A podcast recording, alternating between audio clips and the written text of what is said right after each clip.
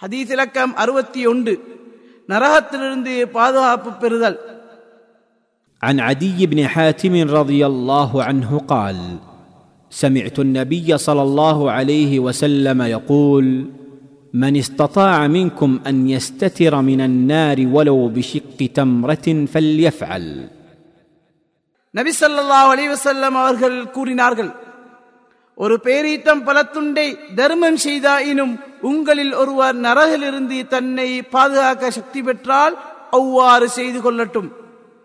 அறிவிப்பவர் அதி ஹாத்திமின் ஆதாரம் புகாரி முஸ்லிம்.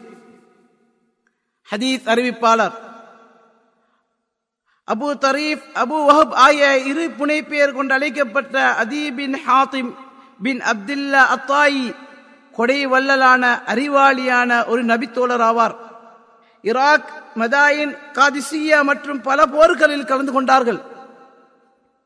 இவர் அறிவித்த நபிமொழிகள் அறுபத்தி ஆறு ஆகும். இவர்கள் நீண்ட காலம் வாழ்ந்தார்கள்.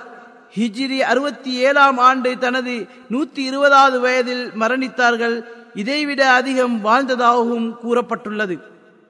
ஹதீஸிலிருந்து பெறப்பட்ட பாடங்கள் ஒன்று.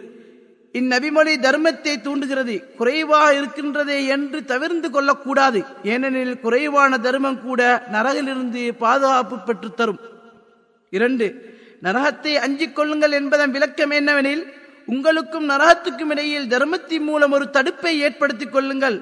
அது ஒரு சிறிய பேரித்தம்பல துண்டாயினும் சரியே.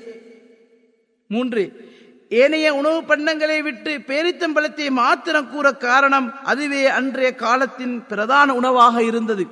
நான்கு சுவனத்தின் நுழையவும் நரையிலிருந்து பாதுகாப்பு பெறவும் நிறைய வழிகள் உள்ளன.